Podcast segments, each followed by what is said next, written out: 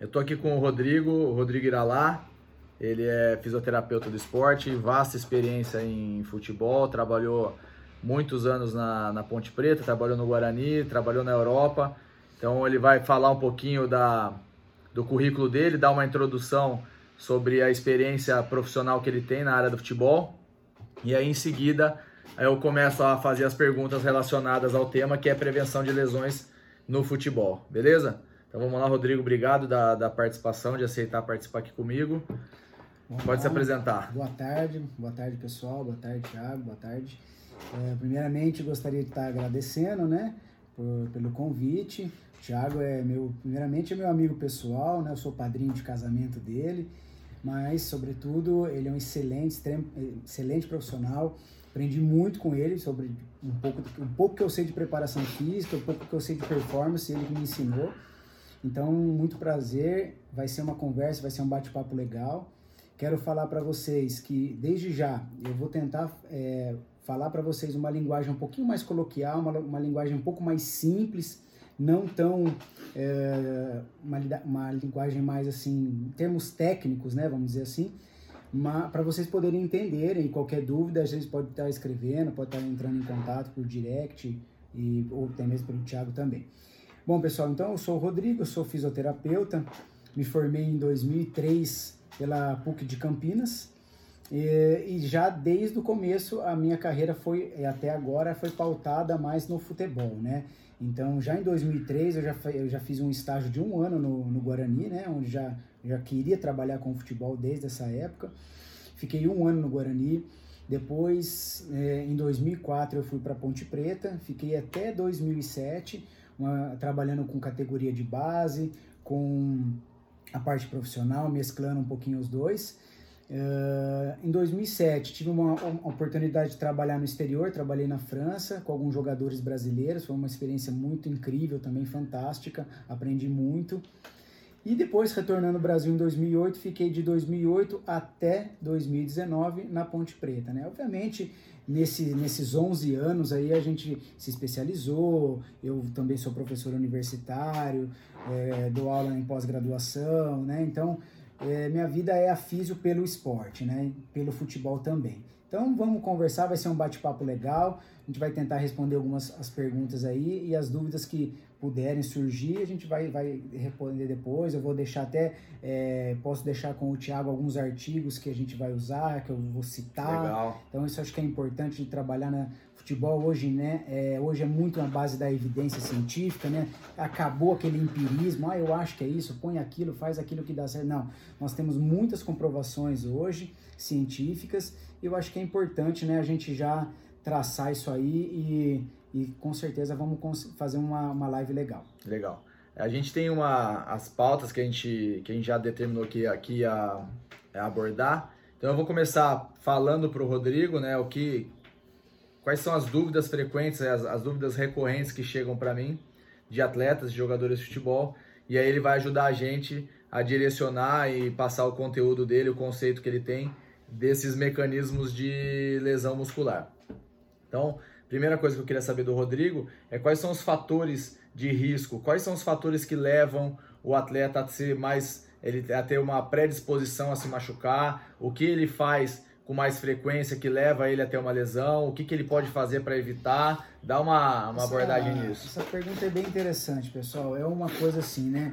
Hoje, hoje para responder essa pergunta, Thiago, tem, é, uma, é uma complexidade muito grande de fatores, é uma interação de fatores, né? Se você me perguntasse isso há 10 anos atrás, há 5 anos atrás, eu ia responder para você o seguinte: olha, pessoal, ah, existem fatores externos, intrínsecos e fatores extrínsecos, né? E então, assim, eh, os fatores é, intrínseco Olá? Vai lá. Beleza? Os fatores intrínsecos, que é de dentro da gente, né? A gente tem alguns fatores. Por exemplo, a idade. Quanto mais o atleta de alta performance, de alto rendimento, se ele for atingindo uma, uma certa idade, ele vai ficando um pouco mais suscetível para as lesões musculoesqueléticas no geral, entendeu? Principalmente as lesões musculares, tá? Uh, outra coisa, pessoal, que a gente negligencia um pouquinho quando a gente pega um atleta, quando a gente trabalha com um jogador de alta performance, são as lesões prévias. Isso é muito importante, porque a gente às vezes quer saber como que o cara tá para dar uma performance para ele, para reabilitar ele, mas esquece de fazer uma investigação prévia. É importantíssimo. Lesões musculares, pessoal, principalmente. Se vocês pegarem um atleta que tiverem que teve uma lesão muscular em, em um ano para trás, seis, de seis meses a um ano para trás, liga o alerta, liga o farol e reconsidere que esse atleta ainda não está totalmente apto para poder desempenhar a, a performance e a prática na, da, da, da, musculação, do treino de força, do, de, outras variáveis de treino também, tá?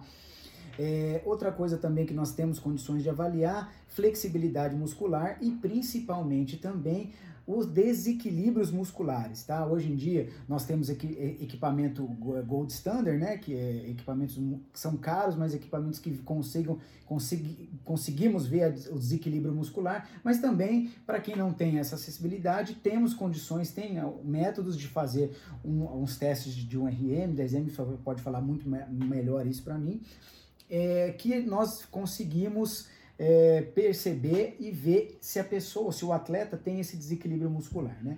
E também, né, até o, o artigo que eu vou citar depois mais para frente, vou deixar para o Thiago também, ele cita também um encurtamento, uma, uma, uma normalidade no tendão do calcâneo, porque também leva a muitas lesões, principalmente lesões de joelho, depois eu vou fazer essa analogia do encurtamento do tendão do calcâneo, causando lesões no joelho e até mesmo no quadril. Então, basicamente, essas são as lesões intrínsecas, é, as os fatores, fatores intrínsecos, né, Tiago? E associado a isso temos o sono, o sono também é, é essencial e a alimentação. Eu acho que isso, é, juntando tudo que eu falei com o sono e a alimentação, a gente fecha a cadeia intrínseca, né?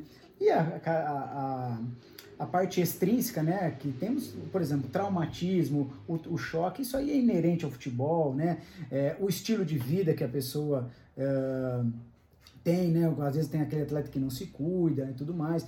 Tem também a quantidade de jogos, pessoal. O calendário nosso é louco, né? Depois eu tenho até alguns dados para mostrar aqui para vocês que o Brasil é o país que mais se joga, né? Comparado com a Europa, com os outros polos, é, polos, polos é, de primeiro mundo, né? Então, é, fazendo uma abordagem geral, fatores de risco é, é, é isso aí. Então, só para só deixar um resumo aí para a galera que joga futebol e está preocupada com isso, basicamente é se cuidar fora de campo, né? dormir bem, se alimentar bem, treinar bem, saber o que está fazendo em treinamento. Exatamente. E isso você consegue, né? Dentro dessa parte de treinar bem, tá a questão da flexibilidade, dos encurtamentos, do desequilíbrio muscular, melhorar os seus níveis de força mais alguma coisa? Eu vejo assim, né, Thiago?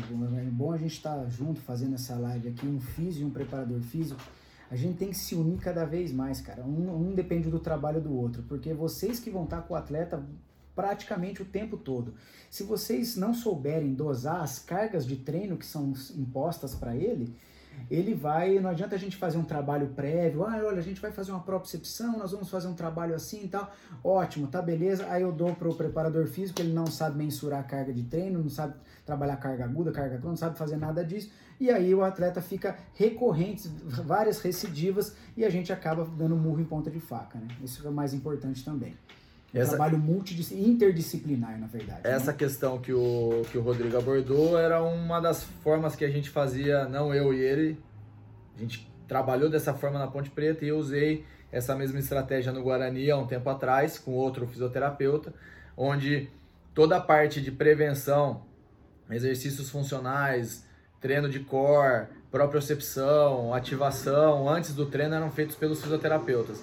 Então eles tinham 15 minutos dentro do próprio vestiário, os jogadores chegavam, eles faziam o trabalho que eles, que eles achavam que era importante do, do ponto de vista de prevenção de lesão. E aí passava para mim, eu terminava o aquecimento, fazia a parte física que eu achava que tinha que ser feito e passava para o treinador terminar o trabalho já com conteúdo técnico. Então, essa integração é importantíssima e quando você não tiver toda essa estrutura a seu dispor para se preparar, para manter a forma ou quando você está voltando de férias, basta pelo menos seguir esses, esses parâmetros que a gente falou, de fazer um bom treino, de preferência acompanhado com um preparador físico qualificado, alguém que saiba como o Rodrigo falou, dosar as cargas, montar o seu treino, organizar de uma forma segura, dormir bem, se alimentar bem e conseguir controlar suas cargas. Isso aí já é um adianto para o seu lado de não, é, ou então de diminuir o seu risco de lesão. E as traumáticas, é como o Rodrigo falou, esporte, fazem parte do fazem parte do esporte, você não consegue evitar. E isso, se acontecer jogando, é uma fatalidade, tiver, né? né, Thiago? Se você tiver sem os desequilíbrios musculares, com, os, com a flexibilidade muscular adequada, você vai minimizar. Você consegue diminuir. Os, os, os possíveis ônus né, que a gente vai ter quando acontecer isso aí. Legal. E, e só uma última, uma última abordagem para a gente para o próximo tema, essa questão até dessa, dessa dessa junção das duas atividades, né, do, do, do, fisioterapeuta com o preparador físico, aí foge um pouquinho do conteúdo só para os jogadores, mas para quem trabalha é legal porque divide responsabilidade. Futebol tem a mania, é, a cultura brasileira, a cultura do, do nosso esporte aqui no, no, no, no nosso país, ela tem a, ela é voltada para caça às bruxas. Então, um exemplo prático do, de como acontece um jogador é contratado por um clube, ele é muito importante, ele começa a se machucar. Então, primeiro o culpado é o preparador físico porque ele se machucou. O jogador nunca, tá, nunca é culpado. O culpado é o preparador físico, a priori é o preparador físico. Vai para o departamento médico. O departamento médico vai tratar o jogador, vai voltar para o preparador físico, vai fazer o que a gente chama de transição, que a gente vai falar daqui a pouco, e aí volta para os treinos junto com o time, normal para ser, para ficar à disposição do treinador. Esse cara vai machuca de novo aí a culpa já não é só do preparador físico, aí a culpa já vai ser também do, do fisioterapeuta, porque talvez não tenha tratado direito e não recuperou o jogador da maneira correta. Aí o jogador vai ficar batendo e voltando, batendo e voltando, e muitas das vezes quem determina o culpado não entende nada do assunto, nem de preparação física nem de fisioterapia. Então, se determina um culpado, esse cara paga a conta, e quando você consegue, dentro de um clube, é, juntar essas áreas, né, deixar o que, que o esporte seja multidisciplinar, você meio que blinda esse sistema, porque todo mundo está participando. Essa era a ideia que eu tinha com o Rodrigo na época que a gente trabalhou junto na Ponte Preta na categoria de base e é a ideia que eu fiz no, no profissional do Guarani. Então todos eram responsáveis pela prevenção de lesão, todos participavam desse processo de prevenção. Então quando tinha uma ocorrência de lesão muscular, ficava difícil achar um culpado porque estava todo mundo participando. E a gente sabe e a gente concorda que a lesão faz parte do esporte, ela faz parte do alto rendimento. Por mais que você siga todos esses conselhos, todos esses parâmetros que o Rodrigo disse, a lesão ela é parte do processo. Você pode se machucar a qualquer momento e não tem como a gente prever. Por mais que existam vários e vários mecanismos, mecanismos de previsão, eles falham. E você não consegue blindar 100% o atleta e falar, você nunca vai se machucar.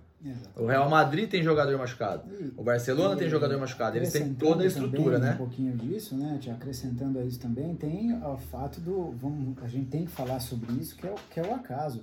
Nós, temos, gente, nós tratamos, tratamos de jogadores que, que teve um problema de LCA, que o, o atleta fica de, de seis a oito meses, agora seis não fica mais, é só de oito meses para cima, né? As pesquisas mais recentes estão mostrando isso, que você ter uma, um bom retorno é a partir de oito meses tratamos oito meses da pessoa, fizemos um trabalho, estava sem, sem é, claudicar, estava sem mancar, estava sem desequilíbrio muscular, com a propriocepção boa, que é os treinos de equilíbrio.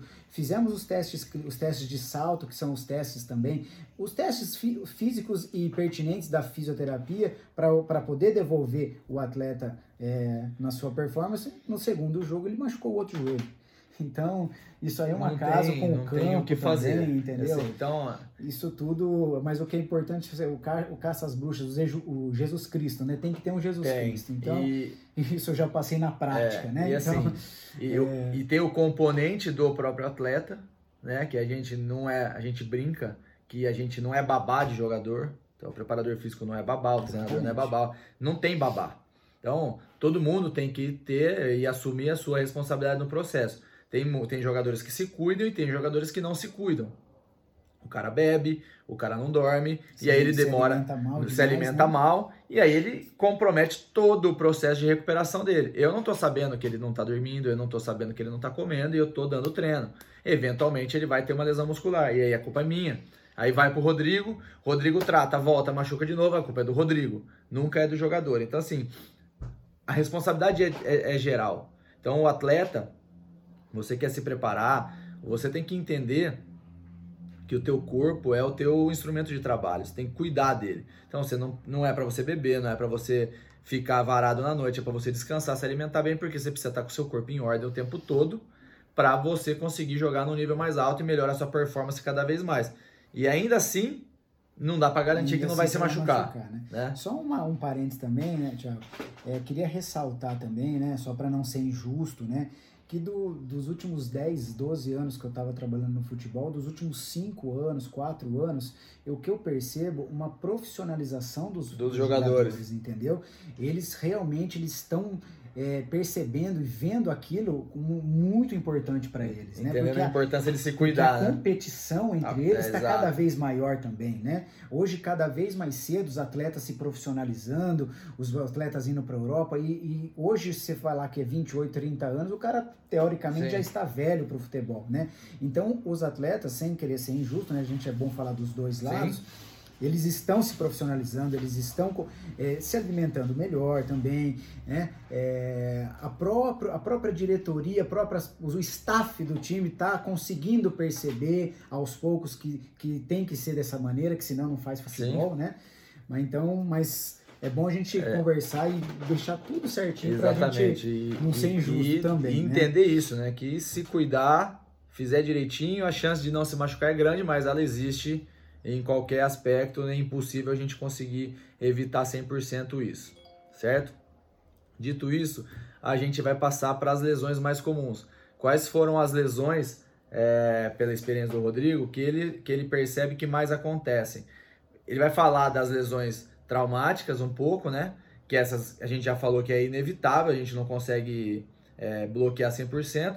E aí a gente vai ficar mais preso, tá, Rodrigo, nas lesões musculares, as que mais acontecem.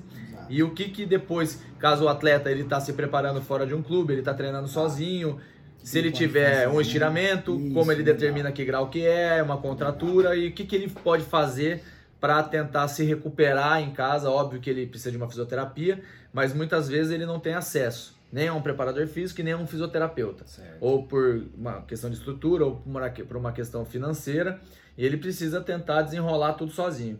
Aí ver se a gente consegue dar um norte para essa galera e algumas coisas. Isso, né? para ver se a gente consegue ajudar eles nesse processo. Então, né, pessoal, falamos agora aqui um pouquinho dos fatores de risco, né, da, do, dos, dos atletas e as lesões mais frequentes, isso é tanto na prática clínica quanto na literatura, elas corroboram para que é, exige, tem uma sincronia entre eles, porque às vezes tem a prática clínica uma coisa, a ciência é outra. Neste caso, a ciência e a prática clínica, pelo menos a minha, de 15 anos dentro do futebol, elas condizem a mesma coisa.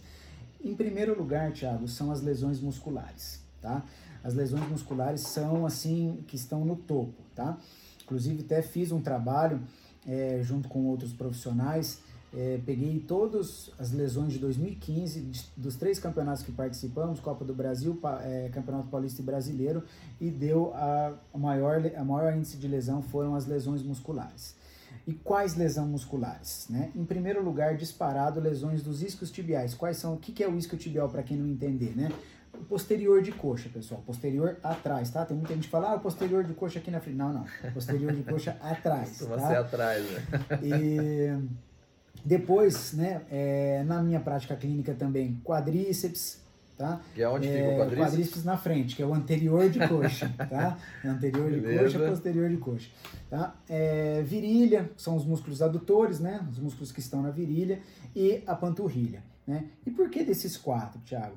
É, nós temos um... Uh, a gente imagina que seja devido a ele ter duas ações musculares. O que, que é isso? Ele, ele faz dois movimentos, né? Por exemplo, o posterior de coxa, ele faz uma flexão da perna, ele dobra a perna e faz uma extensão do quadril. Então, músculos que desempenham duas funções são mais suscetíveis a ter lesão, tá? Então, as lesões musculares de uma maneira geral, tá? Esses quatro grupos. Depois, as lesões do joelho, lesões ligamentares, lesões meniscais, síndrome patelofemoral, que em uma outra oportunidade a gente explica o que, que é isso aí a fundo, tá?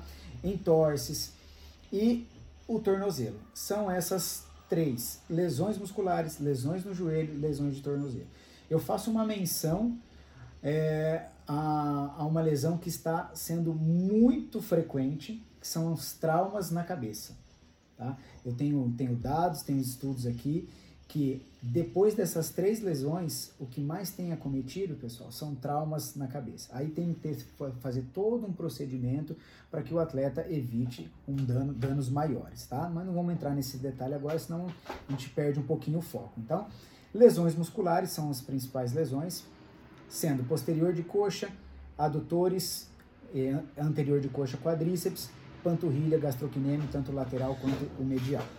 Joelho, lesões traumas diretos, né? Lesões ligamentares, lesões meniscais e lesões de tornozelo, que são os entorses de tornozelo também, que sejam são as lesões do, do, do complexo tanto lateral quanto complexo medial do, tá. do tornozelo, né? E a outra então, coisa aí, é que a então, gente beleza. fazer pra Isso, gente... a gente tentar fazer alguma analogia para a galera entender.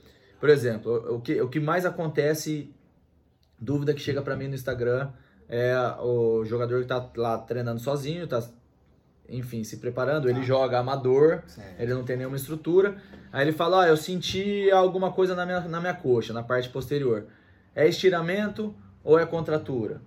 Como é que eu faço para determinar? Você consegue tentar fazer alguma analogia, explicar, falar, olha, quando você sentir algo assim, provavelmente, é óbvio que você, né, sem um exame você não consegue bater o martelo, Sim. mas direcionar vamos algo. Algumas de, vamos pegar a lesão muscular, que é, o, né, que é o nosso foco, que é o maior, né?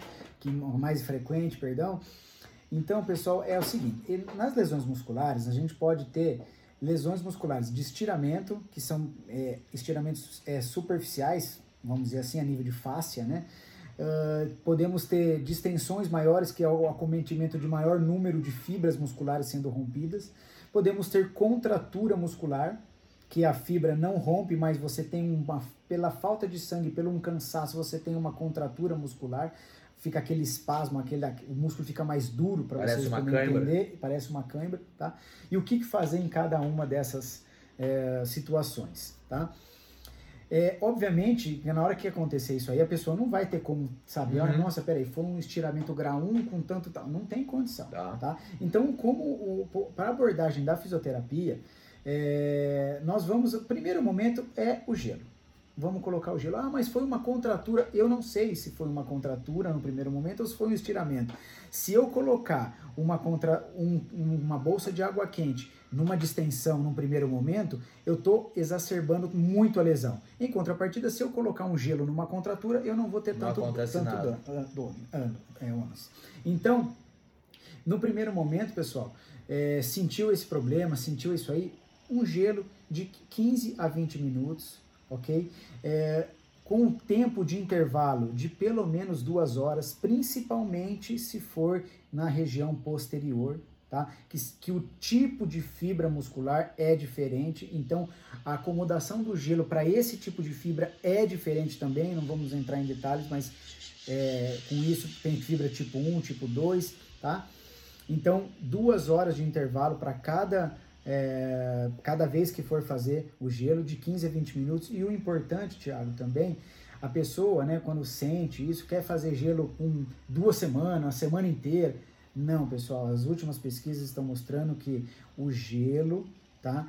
Para você ter, obviamente, você quer diminuir o processo agudo, o processo de dor, até 72 horas, pessoal. Não façam mais que isso tá? Depois vocês vão, vão entrar com outras intervenções. Aí você vai procurar um médico, pode procurar um físio.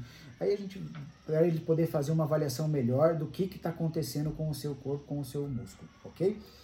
É, outra coisa também, pessoal, é, eu queria não tomem é, anti-inflamatório num primeiro momento. Tá? Obviamente, quem receita anti-inflamatório é o médico, o físico não faz isso, nem o, nem o preparador físico, mas muitas, muitas vezes a gente se automedica, né? Então já tem artigos publicando que o anti-inflamatório nas primeiras 48, 72 horas de lesão aguda muscular, você diminui o processo natural de cicatrização, tá bom? Então é uma dica que eu também deixo para vocês uh, para vocês não tomarem, não se automedicarem, tá? Procurem um, procurem um médico, procurem um ortopedista, um físico. se o médico mandar tomar. E aí, é, é aí vai de cada, né? E que mais? É só para fazer um parêntese. é, deixar claro, já aconteceu, eu falei num outro vídeo, é, do objetivo desses vídeos, né, o porquê que a gente está é, abordando esses temas dessa maneira, é para ajudar quem não tem estrutura para se preparar ou para se condicionar, manter sua forma, enfim. Então, basicamente é tentando direcionar ou dar algum norte para essa galera que precisa fazer sozinho e não sabe como fazer, certo? Então, o que o Rodrigo disse agora, ele deu algumas orientações. Obviamente, que essas orientações dependem de caso para caso. Ele deu uma orientação bem geral para ajudar num primeiro momento. Então, sentiu algum incômodo na coxa? Pô, primeira coisa, vai, faz um gelinho, mas aí você vai lá e procurar um especialista, procurar um médico, é, procurar um fisioterapeuta para ter uma orientação mais específica de, e descobrir de fato qual foi o dano causado na sua musculatura. Então é só um norte, é só um direcionamento para ajudar num primeiro momento. Não é uma receita de bolo e falar, olha, o Rodrigo falou que se acontecer qualquer coisa, é só fazer isso que está resolvido. Não é. Então, para deixar bem São claro isso. dicas, né? Exatamente, é só uma ajuda. Nortear isso a aí. pessoa para ela não ficar perdida. Ai, nossa, vamos supor, o cara sentiu uma fisgada, sabe? Parece que alguém tacou uma pedra no músculo dele, ele até olha para trás. Ah, vamos colocar uma bolsa de água aqui. Não façam Exatamente. isso. É, é mais para nortear, para ajustar e, e, e, dar algumas dicas para vocês, para que vocês possam. É, ficar cada vez é, menos com, com, com, esses problemas, né? Legal. É, uma, uma coisa que eu acho que seria bacana falar, Rodrigo, a gente comentou né, os fatores que implicam diretamente na ocorrência de uma lesão, falamos dos tipos de lesão, um primeiro possível tratamento para acelerar, e depois que o cara já recuperou da lesão, ele, ele teve um, sei lá, um estiramento, ficou lá uma ou duas semanas parado, tratando, fez lá os procedimentos. Dos exercícios que ele estava sendo feito durante o processo de reabilitação. Tá? Não, não é, é, A gente brinca assim, né? Não acabou, resolveu o problema, entregou para o preparador físico. Não. Nós montamos, junto com o preparador físico, um programa de treinamento também nosso, que ele vai ser feito durante a fase de transição e até mesmo a hora que ele tiver já com o grupo. Isso a gente está falando da parte muscul da, de, de, lesão muscular, que é mais o, o foco aí da, das frequências maiores, tá?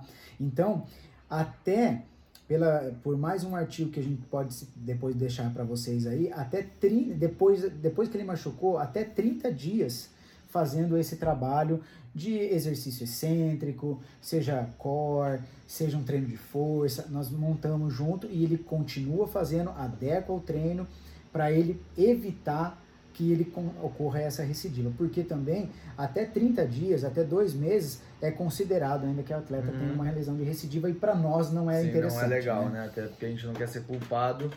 Então a gente sempre uma... monta esse, esse, esse programinha, né? E associa também não só parte de é, tem aqueles exercícios os nórdicos, né? Que usam, basicamente são exercícios excêntricos que de, diminuem 51% as recidivas e em jogadores de futebol, né? Então, são, são programas de exercício que contenham flexibilidade, força e, e fortalecimento, seja ele concêntrico e excêntrico. Eu vou fazer uma pergunta, é, a gente não combinou. Eu tenho uma, a, minha, a minha visão sobre treino, que muitas vezes não bate com a visão não bate com a visão dos, dos fisioterapeutas. Eu quero saber a opinião do Rodrigo, o que, que ele acha disso. Eu, quando eu estou fazendo trabalho é, de força, ele acabou de falar, né? De trabalho de força com os jogadores, eu faço com muita frequência. É, excluindo a parte de adaptação, ou se o cara tá voltando de uma lesão, que eu faço um processo diferente, que eu passo nas máquinas, faço os exercícios é, de cadeia cinética aberta, que são as extensoras, flexoras, os adutores, abdutores.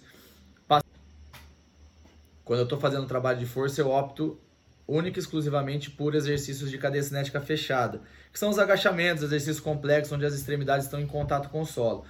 Agachamento a fundo, subida na caixa, levantamento terra, stiff, o Nordic que ele acabou de falar, enfim, eu uso somente esses, esses exercícios. Eu queria saber é, a opinião do Rodrigo, uma vez que eu penso que, como ele falou anteriormente, é, a gente tem essas lesões musculares com frequência porque o músculo ele trabalha em duas ações diferentes a flexão e extensão do joelho e a flexão e extensão do quadril, dependendo da musculatura. Eles são multiarticulados. Então, eu prefiro trabalhar os exercícios multiarticulados do que somente os exercícios monoarticulados por essa razão. Aí, além de ter uma transferência de força maior, que daí já não é muito ah, o ponto de vista dele que é o importante, mas eu queria saber dele o que o Rodrigo acha dessa questão de vale a pena investir em exercício de cadeia cinética aberta para prevenir uma suposta lesão? De... Realmente, esses exercícios que você citou, realmente são os mais importantes porque são exercícios funcionais. Não é exercício funcional no é sentido que você tra...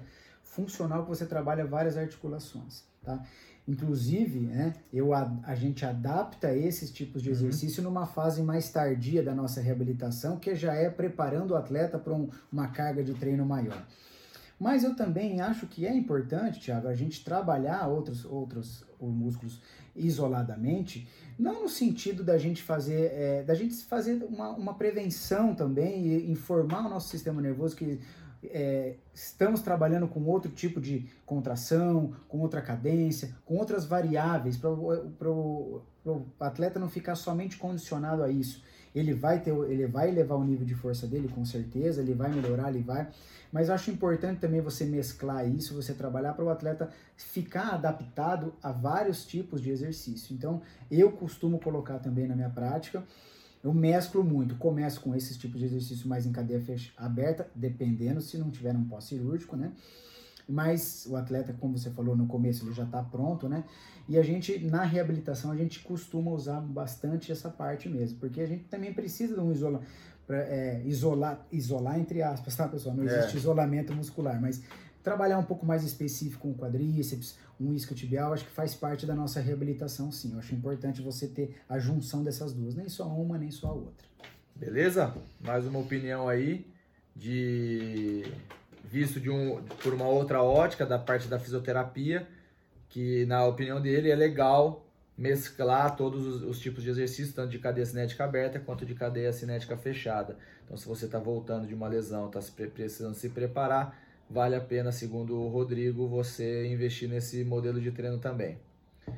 É, a gente fez umas anotações aqui parte de recovery, né? Se quiserem saber um pouco mais. Ah, falamos, esquecemos de falar da, da classificação das lesões. Ah, é. né? E aí a gente, a gente pode falar, a gente vai falar dos graus, né? O quanto da, da que chama de severidade da lesão, o Rodrigo é, vai explicar na verdade, melhor. né, pessoal? A primeira coisa que todo mundo pergunta pra gente quando um atleta se machuca. É quanto tempo? É, entendeu?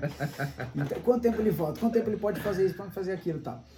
Obviamente isso é muito subjetivo, né? Não tem como a gente é, descrever até mesmo é, um grau 1, um grau 2, um grau 3, mesmo está, estando estabelecido que o atleta te, teve um grau 2, teve um grau 3, isso varia demais, pessoal, demais. Né? É, como o Thiago falou, metabolismo, composição corporal da pessoa varia, mas a gente tem um parâmetros que a gente tem que se nortear para que a gente não saia muito disso aí, né? Então a gente sabe que uma lesão que tenha uma lesão leve dura de 1 a 7 dias, tá? Uma lesão classificada como moderada, só que eu tô, é, são, a FIFA classifica dessa maneira, tá? Eu utilizo a nomenclatura da FIFA. Uma lesão moderada é de, de 7 até 21 dias. E uma lesão grave é acima de 21 dias. Tá? Então, as lesões de grau 1, de grau 2, de grau 3, que agora já temos um, um artigo do consenso de Munique que já mudou essas classific essa classificação de lesão, tá? Mas, para vocês poderem entender ainda, vou classificar como grau 1, grau 2 e grau 3. Um grau 1, vamos trabalhar aí para o atleta estar, é, estar cicatrizado é uma coisa, para ele estar jogando é outra. Então, para eu um atleta que teve uma lesão de grau 1, eu vou devolver ele para preparação física aí com 7 a 10 dias, mas aí o Thiago ainda vai fazer um trabalho, então ele vai voltar em mais ou menos com duas semanas. Ah, mas pô, o cara volta mais cedo? Volta, mas depende de cada um. A gente prefere, porque tem a parte fisiológica também, e uma lesão muscular, pessoal, quando tem um rompimento da, da fibra muscular, se, naquele lugar ali não forma mais músculo, vai formar um tecido de colágeno que depende da nossa hidratação do nosso tratamento para esse colágeno ser legal, se esse colágeno ser ruim. Então, se ele ter, tiver outra recidiva, não, talvez não seja no mesmo lugar, seja em áreas adjacentes. Então, cada vez ele vai perdendo potencial, potencial de recrutamento de unidades motoras, para vocês entenderem, ele vai perdendo a força.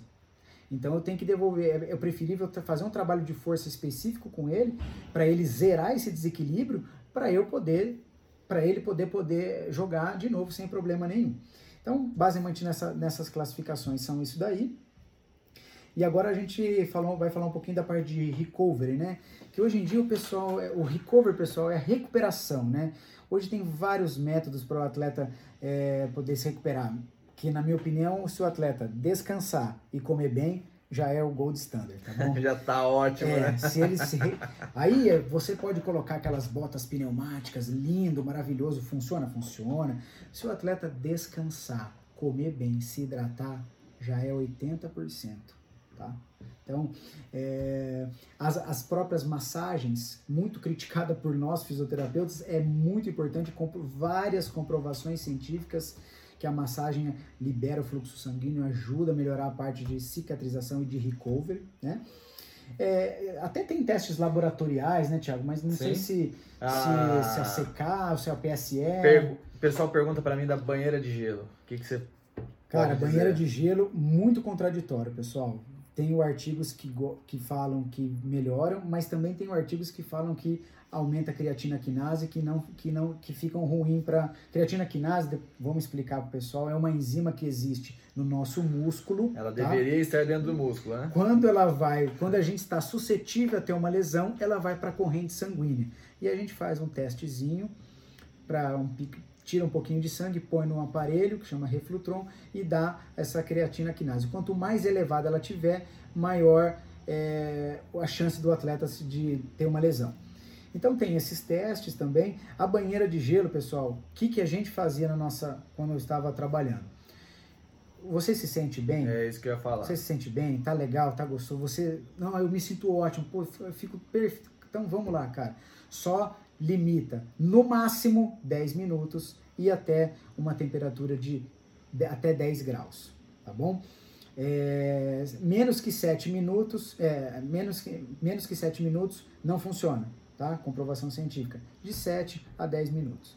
É, e aí, se a pessoa não se sentir bem, pode ir uma banheira quente, pode fazer uma massagem, pode usar a, a bota, sabe? Mas o que eu falei para você, descansando, comendo bem, resolve o problema. É, o, dar um exemplo prático de como a gente fazia é, no Guarani, a gente não tinha uma estrutura muito avantajada, a estrutura na Ponte Preta é um pouco melhor, diria que é bem melhor. E não é nenhuma crítica a nenhuma das instituições, eu trabalhei nas duas, fui muito feliz nas duas e tenho amigos nas duas. Inclusive vão jogar amanhã, né? O pau vai cantar aqui em Campinas. É. É, mas é só um comparativo de estrutura de trabalho. Então lá na, no Guarani a gente não tinha nenhum equipamento desse de análise bioquímica que ele falou do refruton para analisar que a creatina quinase, a gente tinha absolutamente nada. A gente tinha uma, a gente tinha banheira que a gente usava e aí deixava justamente dessa forma que o Rodrigo falou, que existem jogadores que detestam entrar na banheira de gelo, eles não gostam, e a gente não vai obrigar o cara a fazer só porque a gente acha que é legal, até porque é contraditório os estudos, ninguém bate o martelo que de fato funciona. Então, eu deixava à vontade. O atleta gosta, ele faz. O atleta não gosta, ele não faz. E, e assim a gente segue de uma maneira que fique confortável para o atleta e fazer o que faz bem para ele, basicamente. Tem alguns que gostam de, tem alguns que gostam de massagem, outros não gostam e aí a gente não vai obrigar ninguém a fazer massagem. Lembrando faz que quem quer. Lembrando que a, que a massagem ela tem muitas comprovações científicas de recovery, tá? Então a gente sempre procura fazer para o atleta aquilo que a literatura também acompanha, tá? Tem coisas, pessoal, que vocês vão ver que é cultural do futebol também, né? A gente não, não vai ser hipócrita de falar que só faz o que está literatura. Não, não. Tem coisas que nós não, acredit, não que não acreditamos, que a ciência mostra que não acredita, que não funciona, mas que o atleta pede e se sente bem. Eu vou deixar de fazer? Não, eu não vou fazer porque a literatura não. Não, eu faço, não tem problema nenhum. Se a pessoa se sentir bem, se ele vai melhorar depois, eu faço sem problema nenhum, mesmo porque a corda sempre estoura do lado do mais fraco, né, gente? Então, sem mais, né? então aí, base, era isso aí que a gente tinha para passar. É, se tiver é, dúvidas que ficaram a respeito do que a gente abordou, podem ficar à vontade, mandem para mim no, no, no direct. É, o que eu não puder responder, que for muito específico da, da área de fisioterapia, eu encaminho para o Rodrigo, o Rodrigo me responde. Vou passar os Eu mando. artigos para você, você Ah, legal. disponibiliza, né? O Rodrigo vai, o Rodrigo vai me encaminhar esses artigos de recuperação ou de lesão. Eu vou disponibilizar direto no canal do no grupo do Telegram. Então acessa a todos, a maioria dos posts tem o que eu, que eu publico tem o, o link para o canal. Ah, na minha bio na- no Instagram consegue achar esse link também. Então entrem lá no canal do Instagram do, do, do Telegram que só vai esses artigos vão sair só para o pessoal que está cadastrado, que está fazendo parte desse grupo, tá legal? Beleza? Espero que vocês tenham gostado. Sexta-feira a gente volta com outro tema e finalmente conseguimos fazer, né? Ainda Porque bem, semana passada Ficou chato semana, semana passada, passada ficou ficou foi- travado. Foi, bem bacana, foi bem É, interessante. eu foi um preciso, bate-papo eu preciso mandar um abraço pro Digo, porque já pediu umas 10 vezes aqui. Então, Digo, um abraço. Tamo junto. Beleza? Obrigado, Rodrigo. Legal, obrigado, pessoal. Agradeço ao Thiago, a vocês pela atenção, pela paciência. Já me desculpando pela semana passada também, mas acho que agora deu certo. E qualquer dúvida também, o meu, o meu Instagram é roiralá, arroba roiralá. Qualquer coisa, pode me adicionar lá. Qualquer dúvida, me chama no direct e estou à disposição. Muito obrigado, pessoal. Bacana. É só uma última informação. Aí eu vou tentar disponibilizar é, essa live agora no Stories. Ela vai ficar disponível acho que 24 horas. E a gente gravou essa, essa conversa na íntegra.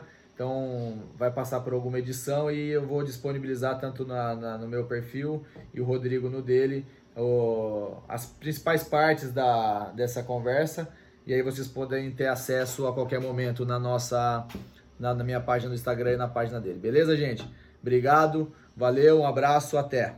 Valeu!